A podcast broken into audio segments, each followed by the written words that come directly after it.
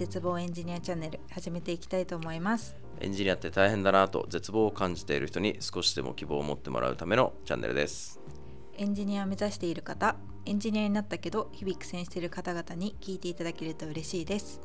プラムでエンジニアをしている小野です。プラムの代表をしています岩本です。よろしくお願いします。では記念すべき第10回目お願いします。ちゅう間ですね。ですお願ねいします。はい、で、まあ、今回はその、まあ、10回目ということで、うん。まあ、弊社プラムの創業の話をしたいと思ってます、うんうん。で、まあ、日本で一番エンジニアが成長できる会社っていうのを掲げてるんですけれども、うん。そもそもなんでエンジニアが成長できる会社を作ろうと思ったんでしょうか？これは非常に超ロングストーリーになりますけど大丈夫ですか？ちょっとずつ端折ってもらって。そうね。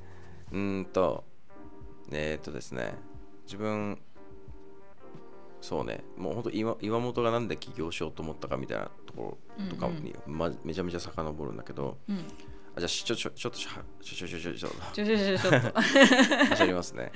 え僕は最初2年間エンジニアあの SES でエンジニアやってて、うん。なんで Yahoo で2年間エンジニアやってでその後独立して、まあ、フリーランスっぽく1年半くらい活動して、まあ、それはもうその1年半はコードとかほぼ書いてなくて PM とかをやってたんだけどで、えーまあ、PM やってた先のその案件がスタートアップ系の案件がほとんどで、うんうん。まあ、ほガチスタートアップをこうな支援応援、まあ、する立場でやっててうん。でなんかねあのねスタートアップってかっけえなと思ったのまず。で創業して最初ちょっとなんかこうお金的な余裕も出てきてあ俺お金稼ぐためにやるのって面白くないなと思って、うん。なんかこうちょっとうーん情熱に火が灯ってない感がうん。まああったのよ、でそんな中でなんかこう本当にさ悠々自適な経営者の人とかも見てきて、うんまあ、一方でスタートアップの人ってもう休みなんてないし、うん。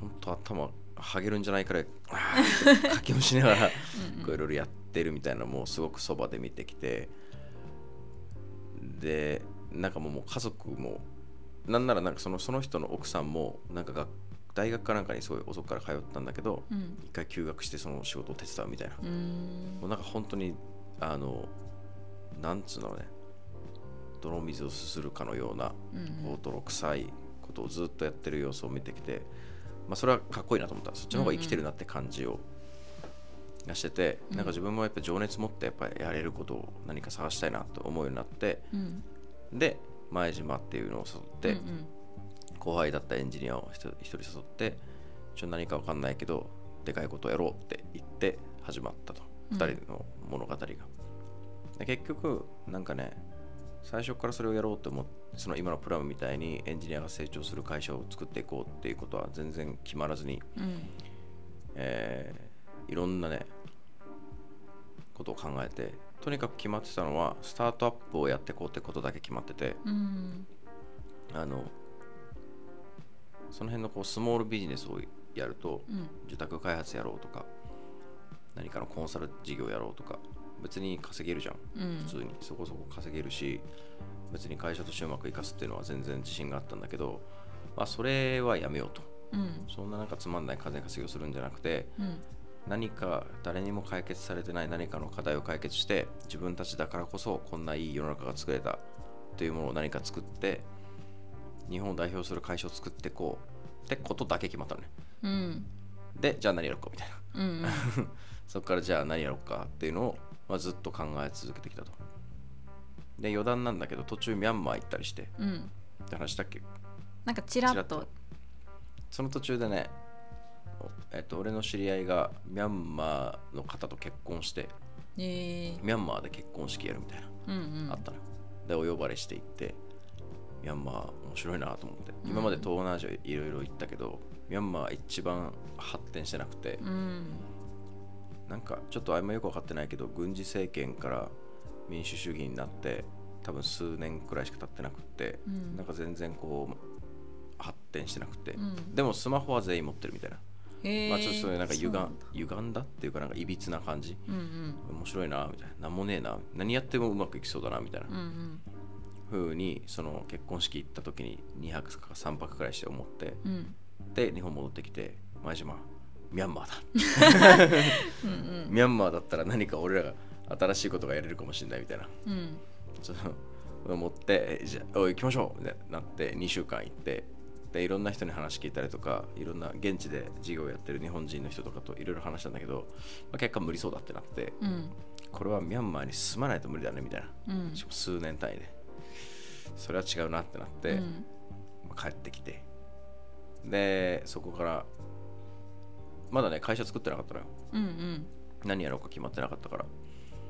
なんだけどいよいよあの自分たちも稼いでないから、うん。お金もなくなってきて、まあ、一旦ちょっと稼がなきゃやばいねってなって、うん。一旦法人化したのよ。うんうん。それがプラムうーん。一旦法人化した。とりあえずプラムって会社を。うんで最初本当お金稼がなきゃってなったから自宅の開発とかいろいろ案件を探したんだけどもうそのタイミングでコロナが来てうん。案件も全然取れずにやばいってなって、まあ、なんとかかんとか自宅の案件もらえることになって、えーちょっとこなしてちょっと利益出した。っていうのが、うんうん。本当創業して半年くらいうん。だったのね。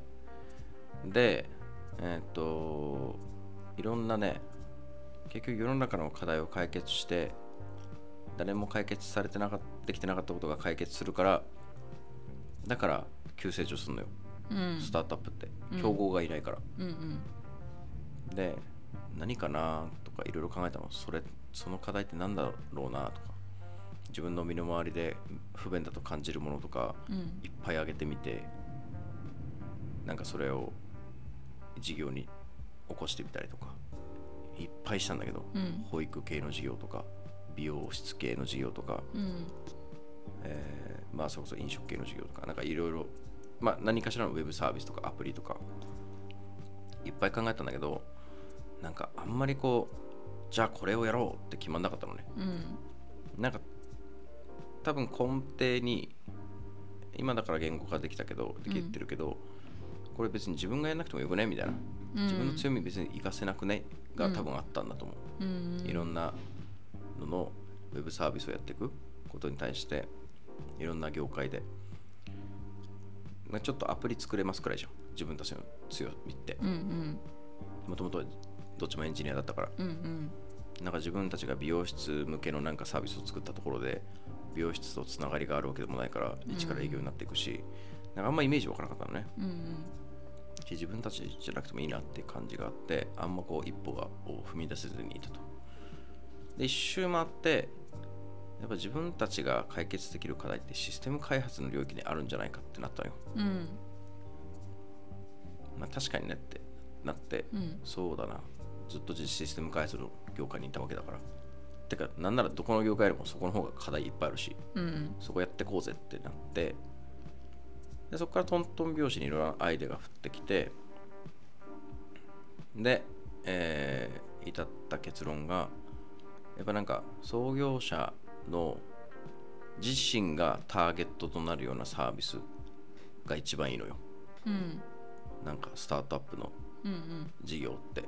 まあそうじゃなくて成功してるケースももちろんいっぱいあるんだけど例えばうんと助立ちっていう職人さんと現場をマッチングするようなスタートアップがあって、ありますよね。そう。あれの創業者も10年くらい現場で働いてきて、うん。だからこそこう課題が分かってるというかしこういうふうにもっとやればいいサービスができ提供できる。っていうのがまあ分かるじゃん、うん。うん自分がそうだったから現場だったから、やっぱなんかうんなんだろうな。例えば岩本がいや美容師の人ってこういう悩みあるよな。美容師の人がこういう悩みを解決するこういうサービスを作ろうってやってももちろんうまくいくケースもあるんだけど、うんあの本当にその人たちの気持ちが分かるわけじゃないからうん。なんかプロダクトを作ってもなんか流行らないケースも結構多い。だ成功角度的には創業者自身がターゲットの気持ちがよく分かるうん。ものである方が成功確率が高い。とまあうん言われてる、確かに。って中でやっぱ自分が課題と感じたことが一番いいなって思った時にうん。やっぱあ俺エンジニアとしてあんま自分の望む成長できなかったなみたいなことはずっとあったのよ。うんうん。まあある程度業界いるからね。うん。普通以上にある程度できると思うけどでもなんかそれこそ前島みたいな元周りにいるようなスーパーエンジニアみたいになれなかったな。あんな頑張ってたのになみたいな。うん。てか頑張り方が昔分かんなかったしうん。すげえね遠回りしたんだよね最初の4年間って。っうん。ていうのがあってあそれかもしれんと。うん。同じようなかタイプ悩み抱えてる人すごいたくさんいるぞと。うんで俺の新卒の同期も10人エンジニアいて7人くらいは俺含め結構早めにエンジニア辞めちゃっててうん。挫折したりしてて、うん。まあ挫折っていうのもあるし次の道っていうのもあるし。うん。でも7人辞めてるからうん。最初はみんなあんなやる気あってうん。こう絶対成長してやるって感じでエンジニアになってたのに手に職手に職つけようみたいな。うん。みんな早々に辞めてって。やっぱなんか自分と同じようにやる気はあったんだけどうまいこと成長の仕方が分かんなかったりとか何か、まあ、それこそ人と比べちゃって、うん。自分にはセンスがないってなって嫌になっちゃったりとか、うん。なんかそういうマインド面も含めて、まあ、とにかく今岩の岩本だったら過去の岩本にあの時この時はこういう勉強しなさいよとかうん。この時こういう思考に陥るけどそれは間違いなんだよとかうん。そのアドバイスできることいっぱいあってうん。今の岩本だったら昔の岩本をもっと成長させてあげられたなと思う うんシンプルに。であればそれを求める人ってめちゃめちゃたくさんいるはずだと。で自分自身ができない人の気持ちすごくわかるしあの自分だからこそ。それでいて今 IT 業界で起業してるし。うん。なんかこれは自分だからこそやれることだな。その辺の経営者が同じことを思っても多分同じようなことをやれないだろうなと。うん。同じような気持ちが分かんなかったりするから。うん。と思って、えーエンジニアが成長する。エンジニアなかなか成長できないっていうエンジニアの気持ちを何とか組んでうん。成長しさせてあげれるような会社にしていくっていうのが、うちのスタートアップとしての一番の鍵かもしれないとうん。思ったのが一つ。うん。でもう一つは IT 業界ってうーんなんかね適当な経営者も多いのよ。うん。なんかどっかでも話したかもだけど、まあ、業界自体がすごい右肩上がりだからなんかエンジニア集めて案件もらってうん。とか SES でお客さん先常駐してもらってうんそんな大層なことしてなくても、うん。まあまあ稼いでますみたいな人もたくさんいてうん。なんかそういう人たちが別に悪いって言ってるわけじゃないけどうん。あ経営者でもあんまり考えてない人多いんだなってシンプルに思ったのね。うん。なんか普通にこここの業界だからこそちゃんと本気でガチでやるとめちゃめちゃ化けるかもしれないというかでなんかなんつうんだろうなうーん。あえっとね飲食業界とかで別にどの業界でもめちゃめちゃ本気で全力でやってる経営者もいればうん。適当にやってる人もいると思うんだよ。うんでも飲食業界とかってさ初期費用めっちゃかかるしうん。如実に来なくなったらすぐ潰れるじゃん。確かに。ランニングコストかかるから。うん。だからそういうところはうまくいってるところはうまくいってる。うまくいってないところはただ潰れて終わる。うん。って感じだと思うんだよね。でも IT の業界ってうまくいってるところはめっちゃ伸びるしうまくいってないというかちゃんと適当にやってる人もちょっと稼げちゃうみたいうん。な感じだと思うんだよ。確かに。だからそこに甘えちゃう人ってすごい多いんじゃないかなって思ってるのよ。うん。ちょっと稼げるから。うん。ここだったら逆に言うとめっちゃ勝てるかもなってうん。思ったみたいなところもある。だからあえて受託の開発をやっていくことでやっぱ受託の開発が一番エンジニア成長できると思ったし全部経験してきた上で。うん。プラスして受託の事業って安定して伸ばしていけるものだしまあプラスしてあんまちゃんとやってる会社ないからうん。なんか例えば他社とのコンペとかに出て他社の営業の、えーうちに受託の案件くださいって言ってる営業うん。見ても本当にそれで案件もらおうとしてんのみたいな営業してんのよ。ようそれでやってきたな今まで。みたいな。へえまあそれでも案件取れちゃってるっていうのがあるいけないのかもしれないけど、うん。まあ、ちゃんとや営業できないところもたくさんいっぱいあるし。まあ俺もあんま全然100点じゃないから人のこと言えないかもしれないけどよくそのマネジメントであの今までやってこれたなっていう人たちもいっぱいいるしよくそんなあんま考えてなくてできてるなっていう人もいっぱいいるし。だからこそこの自宅の開発の暗領域で営業だもうマネジメントもなんか組織の開発もうん。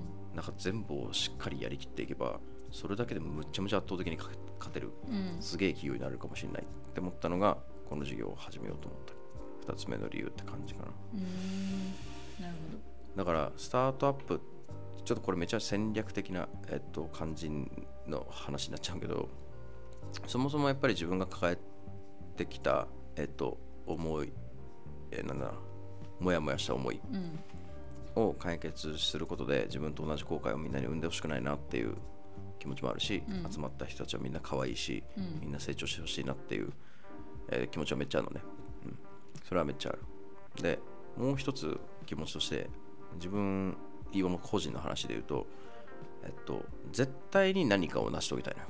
うん。なんか失敗して終わったねで終わりたくないのよ。うんでスタートアップって本当1でも100成功するか0潰れるかおどっちかみたいなうん。感じじゃん。うん。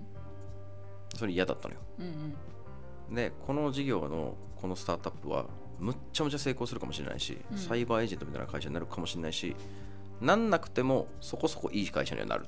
うん。っていう。めっちゃ保険かかるじゃん。うん。自宅だから。うん。そこもいいなって思ってる。なるほど。だ結局集まった人たちが幸せにはなれるじゃん。うんなんか本当にスタートアップガチのスタートアップに就職した人はいやめちゃめちゃ資金調達もうまくいって売り上げも伸びて利益も伸びてえ数名だった会社が何百人なかになっていくかもしれない。か再来月潰れるかもしれませんみたいな、うん。そういうスタートアップ極端に言うと。うんうん。がでもイメージするスタートアップって感じだと思うんだよ。確かに。うん。うちは同じく本当に何年以内に1000人とか2000人の会社になるかもしれない。がもちろん市況もあるしいろんな不確定の要素たくさんあるから難しいこともある。うん。でもうまくいかなくても何十人か何百人かにはなってるだろうししかも集まった人たちがすごい幸せな会社にはできてるっていう自信がある。うん。だからこれやることでみんなハッピーになるなみたいな。うん。って思って自分の過去にも照らし合わせて自分だからこそできることだったしまあ結論なんかこれしかないなって感じだったんだよね。うん。うん全部がガーンとハマって。うんうん。で何が分かりやすいキャッチーなフレーズないかなって思った時にうん。なんかこうアイディアだけ先行してやっぱこう会社の中に大学みたいなもの作ろうとかうん。そういうスクールっぽいもの作ろうとかそういうのをいろいろ考えたんだけど結局なんか業務時間の中と業務時間の外しかないじゃん人生って。うん。でどっちも成長支援していくって形になればとにかくプラムにいてプラムの環境には大丈夫っていう風になるじゃん。うん。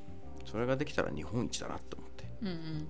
だから日本で一番エンジニアが成長できる会社にしようって名付けて始まったって感じ、なるほど。はい、めちゃめちゃロングストーリーをちょっと省略しようと思ったけど いやいやありがとうございます、うん。まあ、なんか前タイガさんとかも言ってましたけど、うん。エンジニアって9割が挫折するみたいなうんうんうん。話あったじゃないですか、うん。なんかそれを8割ぐらいにできたらいいですね。って思いましたね。そうだね、うん。まあ向いてない人もいるわけだしね。まあもちろん。それはもちろんいる。だから全員が無理ってあ全員をねそうん。そもそも全員がエンジニアになった方が幸せだとも思ってないし。うん。間違いないそれはね人それぞれですもんね。9割が8割になるだけでね。うん。日本全体のエンジニアめっちゃ増えるよね、うんプラムがなければ挫折してたかもしれないけどプラムがあったからなんなら優秀になっていけたみたいな人が生まれるとうん。本当にやった甲斐があるなってうん。思う、うん。まあ難しいよね。ついえっと仕事してるとできる人にフォーカスが当たってでうん。きない人がなかなかフォーカスが当たらなかったりとか、うん。こう過ごしづらい感じになっちゃうのが普通だし、うん。なんかうちもその辺はまだまだ課題だなって思ってるけどできない人こそねうん。なんかどうやったら救ってあげれるかなってまあ持ってやっていきたいなって思うねそこは。うん。ですね。うん。まあなのでえーなんつうんだろうね。このうちのこのスタートアップって本当理解されにくいんだよねめっちゃ。うん。スタートアップです。でも受託でしょみたいなその投資家から言われることもあるのよ。受託ですよねみたいな。なるほどね。いや受託なんだけどうん。わかります？みたいな。そのめ労働集約だからなんぞなんだよって感じで。うん。まあスタートアップ投資家からするとめっちゃ成長すりゃそれでいいじゃん。うん。投資家目線で言うとね。うんうん。だからうちはめっちゃ成長する見込みもあるし最悪めっちゃ成長しなくてもそこそこ成長するうん。ですよこんな投資のしがいがある会社なくないですか？みたいな。うん。来るんだけどちょっとめっちゃ本音で言うと、うん。全然理解できないあのスタートアップイコールサービスだアプリだあの SARS だってなってる人もすごく多くて労働集約だからあんまりやっぱめちゃめちゃ急成長できるっていうのは感じないと思うんですよねって言っててお前ビジネスのこと分かってねえなってめっちゃ思う。うん。SVC の方とか？まあそう VC の人ももちろんたんいろんな人がいるからね。うんうんうん。なるほどですね。そう。まあ確かに理解はされづらいよね。なんかとは言っても自宅でしょみたいな。でもやっぱスタートアップってさ市場がそもそもあるかないか分かんないところに突っ込んでいくわけじゃんうん。うん。なんか例えばあのーなんだろうな。うーんとオンラインで子供が診療を受けれるうん。オンライン診療サービスを作っていこう。まあこれリアルにあるけど。うん。でもそんな全員使ってるわけじゃないじゃん。うん。でも全員病院は行くじゃん。病院っていう市場はもうあるじゃうん。ん顕在化してて、でもインターネット病院はうん。まだ市場として確立されてない。そこにでも貼ってうん。オンライン診療サービスを作ればバック世の中を変えていけるはずだ。うん。めちゃめちゃ市場シェア取っていけるはずだってなってこのタイミングで始めてるわけだけど、うん。まあその市場が本当にあるか分かんないじゃん。まあ確かに。でもあったら先陣切ってるからシェア奪えてるからめっちゃ成長してるみたいなうん話になるよね、そうですね。うん。確かにね。うん。一般的なスタートアップって、うん。でシステム開発の領域はもうすでに死ぬほどでかい市場があることはもう間違いなくあってシステム開発会社も死ぬほどたくさんあってうん。って感じだからオタクそんなシェア奪えるんですか？の話なのよ。うんうんうん。ああなるほどね。確かに。それは奪えますと。うん。てか奪う必要ないそんなでかいシェアを。うんうん。奪う必要はそそもそも。まだあるしってことですねそう。あそうそうそうそう、うんうん。だってこれからも伸び続けていくし市場は。でかくなり続けていくシステム開発 IT なんて。うんでエンジニアの数なんてどんどんどんどん足りなくなっていくんだからそりゃ市場あるでしょみたいな、うんそこでどれだけ人が集まって定着する会社を作ればえっとなんだろうな。あるかどうかもわからない市場を掘り起こしていくよりも顕在化している市場でしかもこれからも超伸びる。しかも人手が足りないっていう明らかに不足しているところを埋めに行くっていう方が確実性高くないですかっていうのをうん。うんまあいろんな人に説明してってる感じですね。うん。なるほどちょっと難しい話になりましたが。まあそんな感じでうんうん。あのなんだろうね。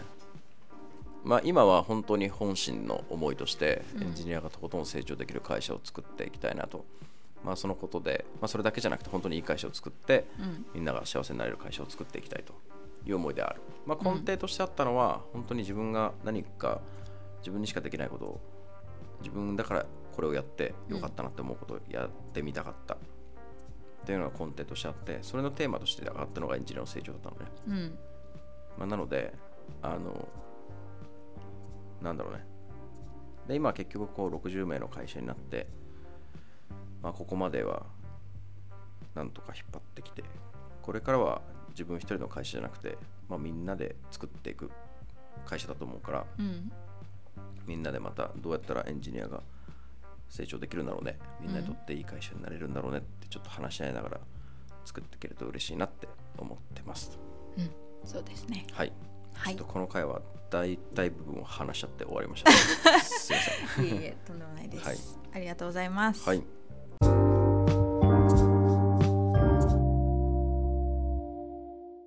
ということで絶望エンジニアチャンネルでは今後もエンジニアになろうと頑張っている方エンジニアになって日々苦労している方々に共感してもらえるような少しでもためになるようなテーマでお話ししていきたいと思っていますのでよければチャンネル登録をお願いします。そしてプラムでは、えーまあ、そんな感じで作った、そんな思いの詰まった会社なので、エンジニアとして成長したいと思っている方、そして誰も成し遂げたことのないことを成し遂げてみたい、まあ、そんなやつについてみて、ついていってみたいと思う方を絶賛募集してますので、よければご応募お待ちしております。